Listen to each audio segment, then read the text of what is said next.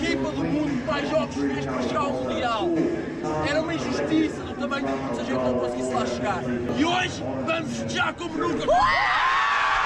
Ninguém vai esquecer a madrugada de 22 de fevereiro de 2023.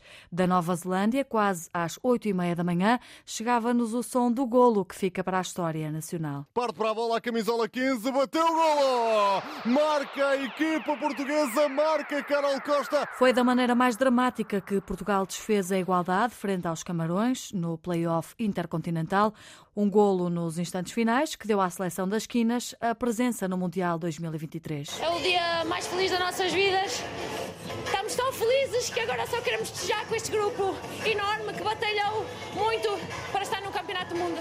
A emoção da Central, que fez o gol decisivo na última oportunidade de qualificação entre 10 seleções candidatas, depois de tentar esse apuramento para o Campeonato do Mundo em 99, 2003, 2007 2011, 2015 e 2019.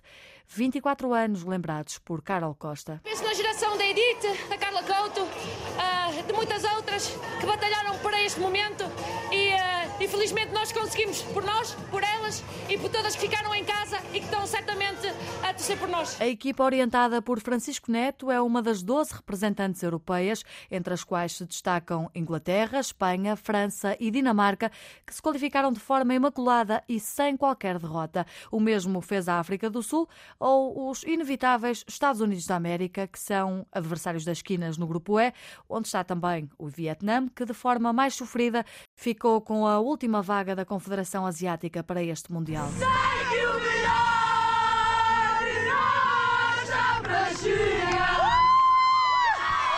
A continuação desta história está cada vez mais próxima. Portugal estreia-se no Mundial no dia 23.